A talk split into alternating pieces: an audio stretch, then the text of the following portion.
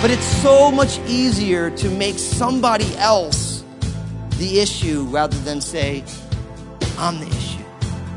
And I believe that Jesus today says the same thing to us with whoever it is that we have decided should be condemned. He said, Whichever one of you is without sin, let him start the killing. Brothers and sisters, we got to look in before we look out.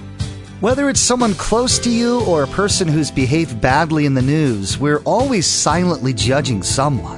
When we see someone caught in sin, what should be our response? To look inward. That's the challenge we'll receive today as Pastor Daniel examines how Jesus handled the situation of a woman caught in the act of adultery. The evidence against her was clear. There was a logical penalty, but Jesus acted in an unexpected way. Now, here's Pastor Daniel with part two of his message entitled, I am the light of the world. The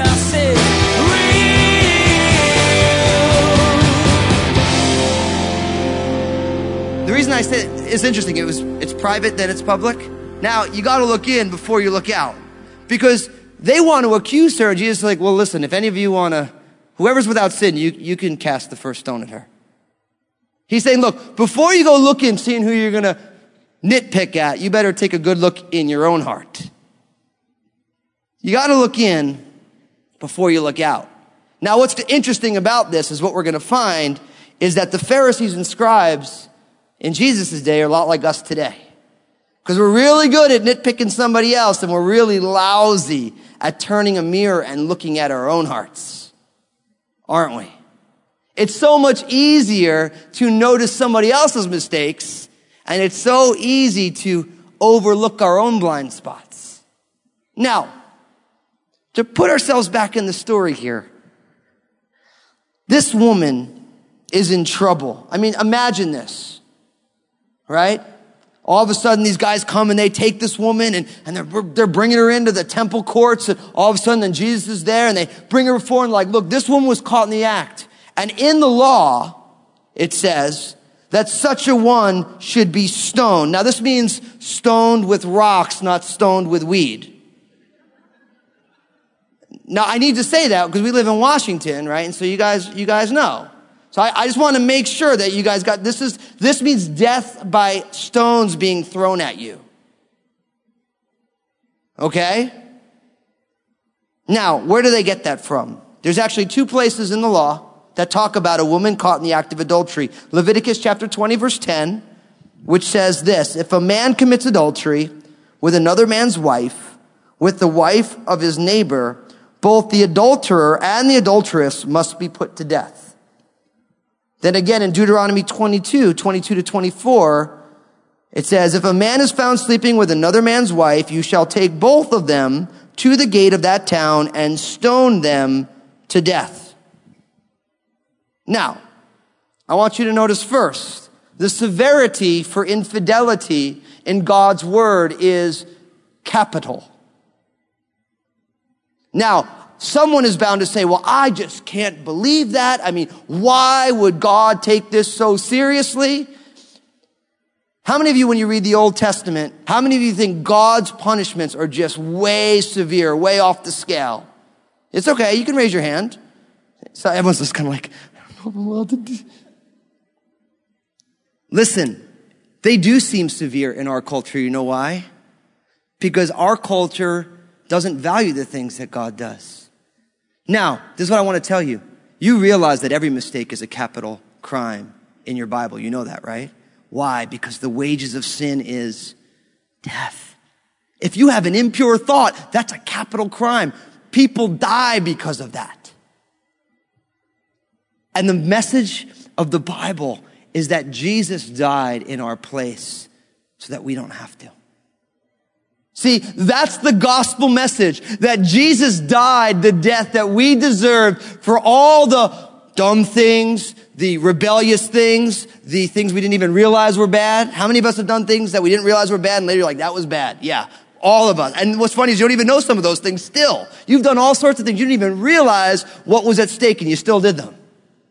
And Jesus died that death for us. Every mistake is a capital crime, but infidelity breaks down the family. It breaks down the family. And the family was God's primary discipleship unit within his society. Now, I know there's no doubt in a congregation this size with hundreds of people watching online, there's some people here who you're like, that's me. Now listen, you're going to watch the way Jesus deals with this, and it's going to drive all of us into the arms of Jesus. Because they bring this woman and they're like, the law says that this woman deserves to die. What do you say? And it says in there that they were doing it why? To test Jesus, that they might have something to accuse him of. Now, I don't know about you. I don't know about you, but this woman is in trouble because her accusers are more interested in destroying Jesus than saving her life. You realize that? Nobody's thinking about this woman. They're like, I just want to get rid of Jesus. I just want to discredit Jesus. I just want to make sure that everybody knows that they shouldn't be following this Jesus guy. And their ideology is now anti-person. Now, my friends, listen. I say that because we have to be careful that our ideology does not become anti-humanity. You realize that? That Jesus came to give life. And we have to be careful not to start marginalizing people who we don't agree with, even though we don't agree with them. You know you've moved from the heart of God to an ideology when it becomes destructive of another person. Jesus is rough, isn't he? Because in each one of our hearts, no matter how much you love Jesus, we always, and it happens in church. I'm a pastor of a church. I've been pastoring churches for 15 years. I find it so easy. There's a subtle move. I don't agree with them, but now my ideology jumps over the heart of Jesus because oftentimes we want to destroy people in the cause of Jesus. That's what these guys want to do. They're trying to catch Jesus so that they don't have to deal with him. And Jesus is amazing because notice what he does first. First, it says in the middle of verse six, but Jesus stooped down and wrote on the ground with his finger as though he did not hear. Now, what was Jesus writing on the ground? Nobody knows. No, no, listen, I read enough commentary. I can give you all sorts of hypotheticals, but what do we always say here? When the Bible is silent, what? We should be also. It doesn't say what Jesus, he was just writing in the dirt something, whether he was just kind of playing with the dirt.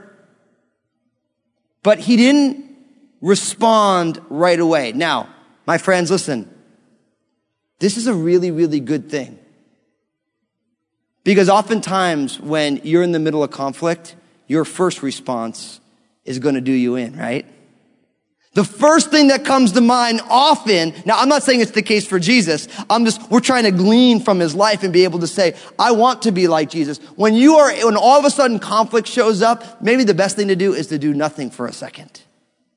Because I don't know about you, maybe it's just me, but when conflict shows up my way, I just come out swinging. You know, you just like, oh, you just jump right in. And it's never the right thing. It's always like after you say it, you're like, I can't believe I just did that. Or like some of you, maybe it's later, right? You're like, what was I doing? See, Jesus just waits and they keep asking him and they keep asking him. And then it says that Jesus, he raised himself up in verse seven. He who is without sin among you, let him throw a stone at him first. He said, listen, if you want to kill her, whoever has not made a mistake, you're allowed to go first. See, that's why I said you need to look in before you do what? Look out. He's saying, look, you want to come condemn this woman to death? You want to be the first one to throw the stone at her? Let the person who has no sin throw the first stone. Now, in Jewish culture and in some areas of the Middle East today, when someone, when they're carrying out capital punishment, the accusers are the one who have to I- initiate it. So he's saying, look, okay, whoever's without sin, go for it. And what's interesting is look at what happens, because you, you see what goes on. You can imagine standing there. And again, he stooped down and wrote on the ground. Verse 9 says, Then those who heard it, being convicted by their conscience, went out one by one, beginning with the oldest, even to the last. See, Jesus simply says, Look, you want to stone this woman to death?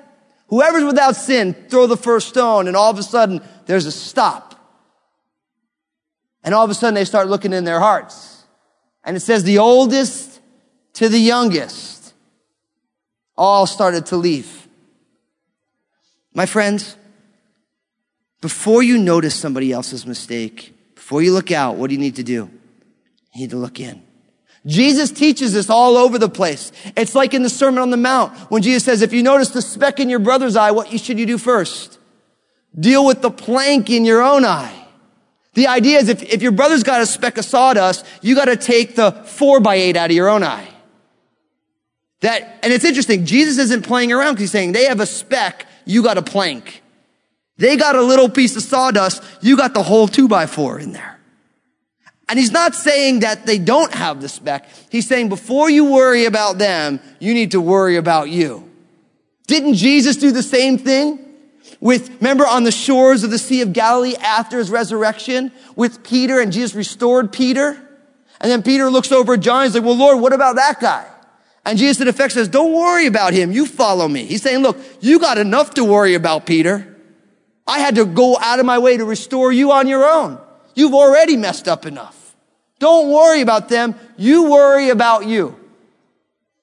Now, you know what's hard about that? We really like not having to look at ourselves and looking at other people, don't we? It makes us feel better. See, the problem with humanity today, and I'm saying humanity, I mean me and you and everybody, is everybody wants to look at someone else and say, oh, they're so bad, because in some ways it makes us feel good. And we love to villainize people who make mistakes. Why? Because it's so much easier to focus on someone else's garbage than it is to look at our own garbage. See, my friends, listen. The heart of God is not that we worry about somebody else. We need to worry about our own lives. And we all have more than enough to work on. See, God wants to make us gracious and not judgmental. See, the oldest to the youngest. Why was it the oldest to the youngest? Well, I think quite simply because the older people had lived long enough to be able to say, look, I've made more than enough mistakes that who am I to do it? See, sometimes there's a zealousness in young people. Like, yeah, yeah, they're all messed up and I'm so holy. And then you're like, well, not really. The leading of humility comes from those who've been around longer because they've had more 24 hour periods to totally make mistakes. And what's interesting is notice they were convicted by their own what? Consciences. It doesn't say they were convicted by the Holy Spirit either. Their own consciences, their own internal moral compass said, I can't. Brothers, sisters, listen. I know that right now in every one of our hearts, there is somebody or some group of people that we are judging. Ray Rice, the football player, adults should never hit each other. Okay? And men definitely shouldn't hit women. Right? But everyone's enjoying totally character assassinating this guy. Right? And what's interesting is to put it in context, Jesus would say, listen, before you character assassinate him, you better look in your own heart. Now, know what someone's gonna say, well, I would never hit a woman. But you do something else. See, everybody's got something in their own heart, something in their own heart that is an affront to God. All of us do. And that is exactly why Jesus came and died. Now, I'm not minimizing what Ray Rice did. And straight up, when you saw him dragging his, his fiance out of the elevator, like, what do you think happened in there? I mean, nothing good happened in there. And now you see the video and you're like, man, that is awful. But then if we take Jesus' advice and we look in before we look out, know what you should say when you look in your own heart? Man, that's awful. I'm worse than I realize. And that, and when we realize that we are worse than we realize, that shouldn't drive us away from God. That should drive us right into the presence of God. Because God doesn't say, you're all messed up and get out of my face. God says, look, you're all messed up and I want you to be my child and I want to change you from the inside out. See, that's the difference between who God is.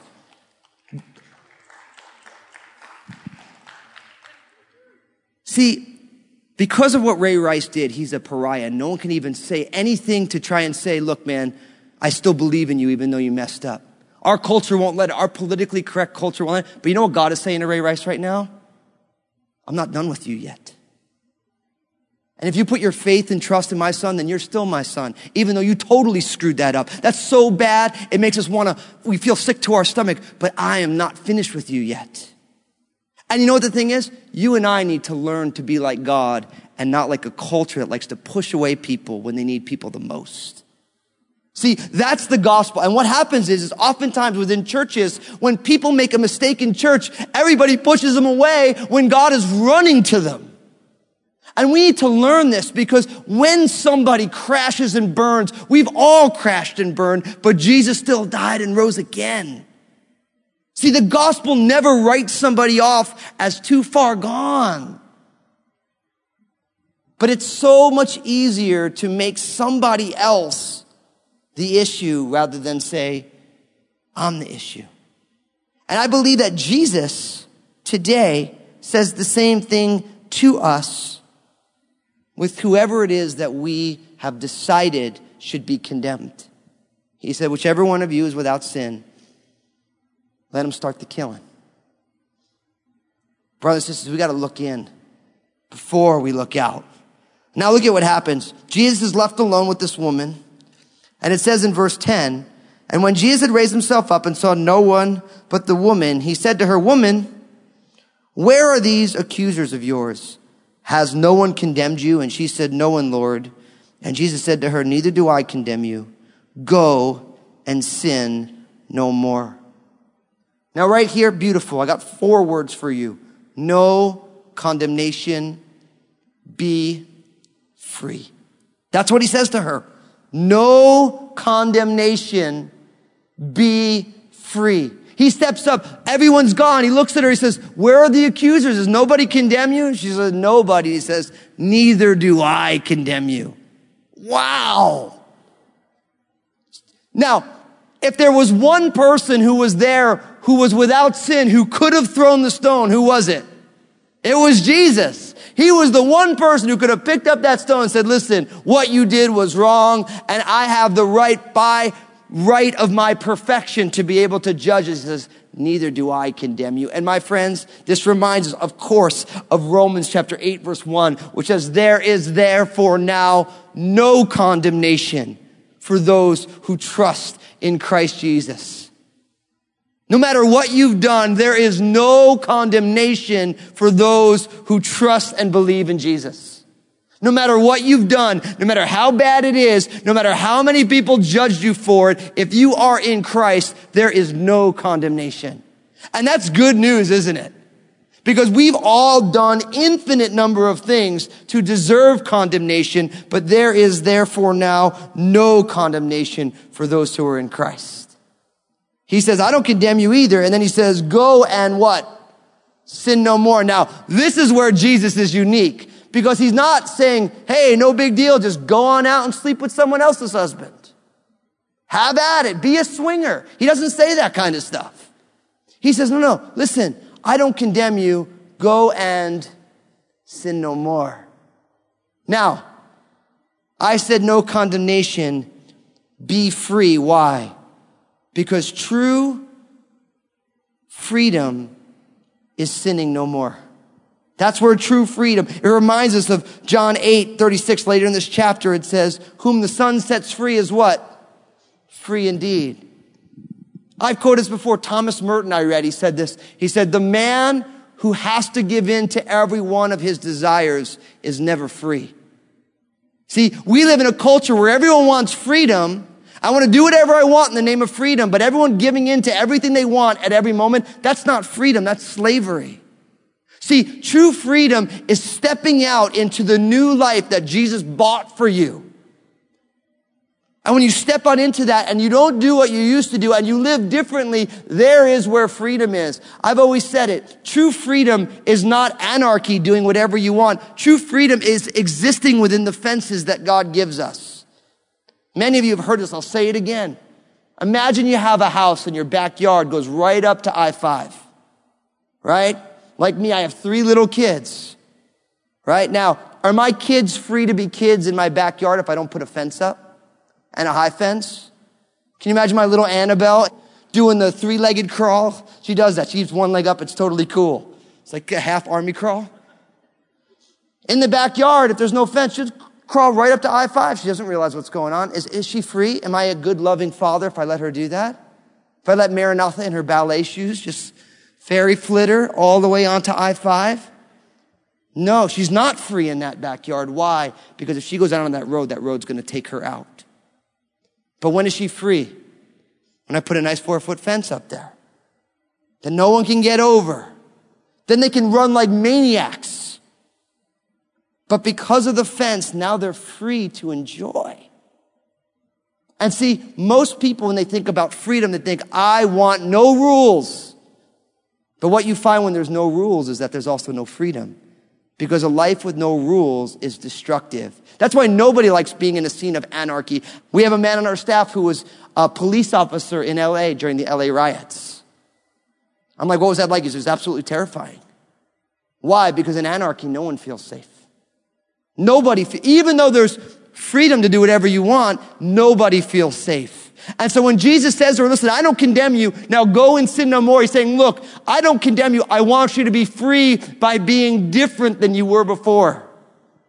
And my friends, I believe God is calling each one of us to be different. We all struggle with sin. That's why we believe in Jesus. And I'm here to tell you, I'm sure there's some people here today, you've never put your faith and trust in Jesus. And all you need to do is say yes to Jesus and he will not condemn you and set you free. He'll say, listen, I don't condemn you. Just don't, don't keep doing it. See, true repentance is hating something enough to quit. True repentance is saying, that is destructive. I'm not going to keep doing it. And then Jesus says, verse 12, then Jesus spoke to them again saying, I am the light of the world. He who follows me shall not walk in darkness, but have the light of life. Now, what's interesting here is he spoke to them. Who did Jesus speak to? So either this is the beginning of a new section, or in my Bible, it's on the end of this section. So we know that Jesus has said this numerous times. He didn't just say something one time and never said it again. So he's calling out, he's saying, look, I am the light of the world. That's the I am statement.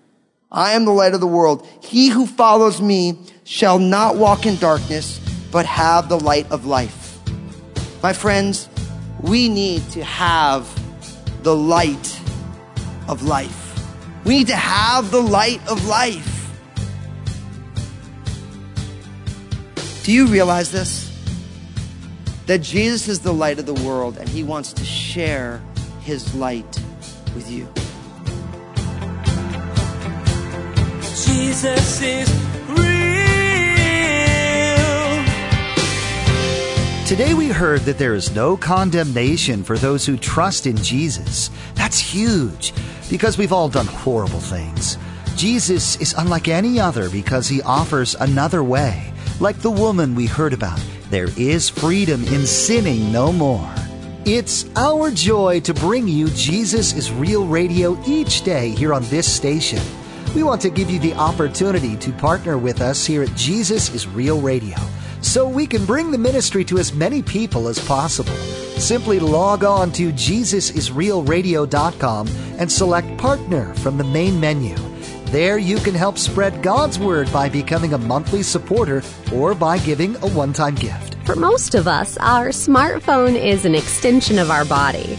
They are constantly ringing and dinging, telling us what to do and where to go next. We want to encourage you to subscribe to the Jesus is Real podcast. Each week, the programs right here on the radio are available in podcast format. So if you miss one of the broadcasts, you can always catch up by subscribing to the Jesus is Real podcast. Log on to JesusIsRealRadio.com. Join us again here on Jesus is Real Radio when we hear about another thing that Jesus calls himself the door. A door is good for two things going in and going out. We'll find out how each relates to his relationship with him. We wish we had more time today, but we will have to pick up where we left off next time as Pastor Daniel continues teaching through this series entitled I Am. That's next time on Jesus is Real Radio.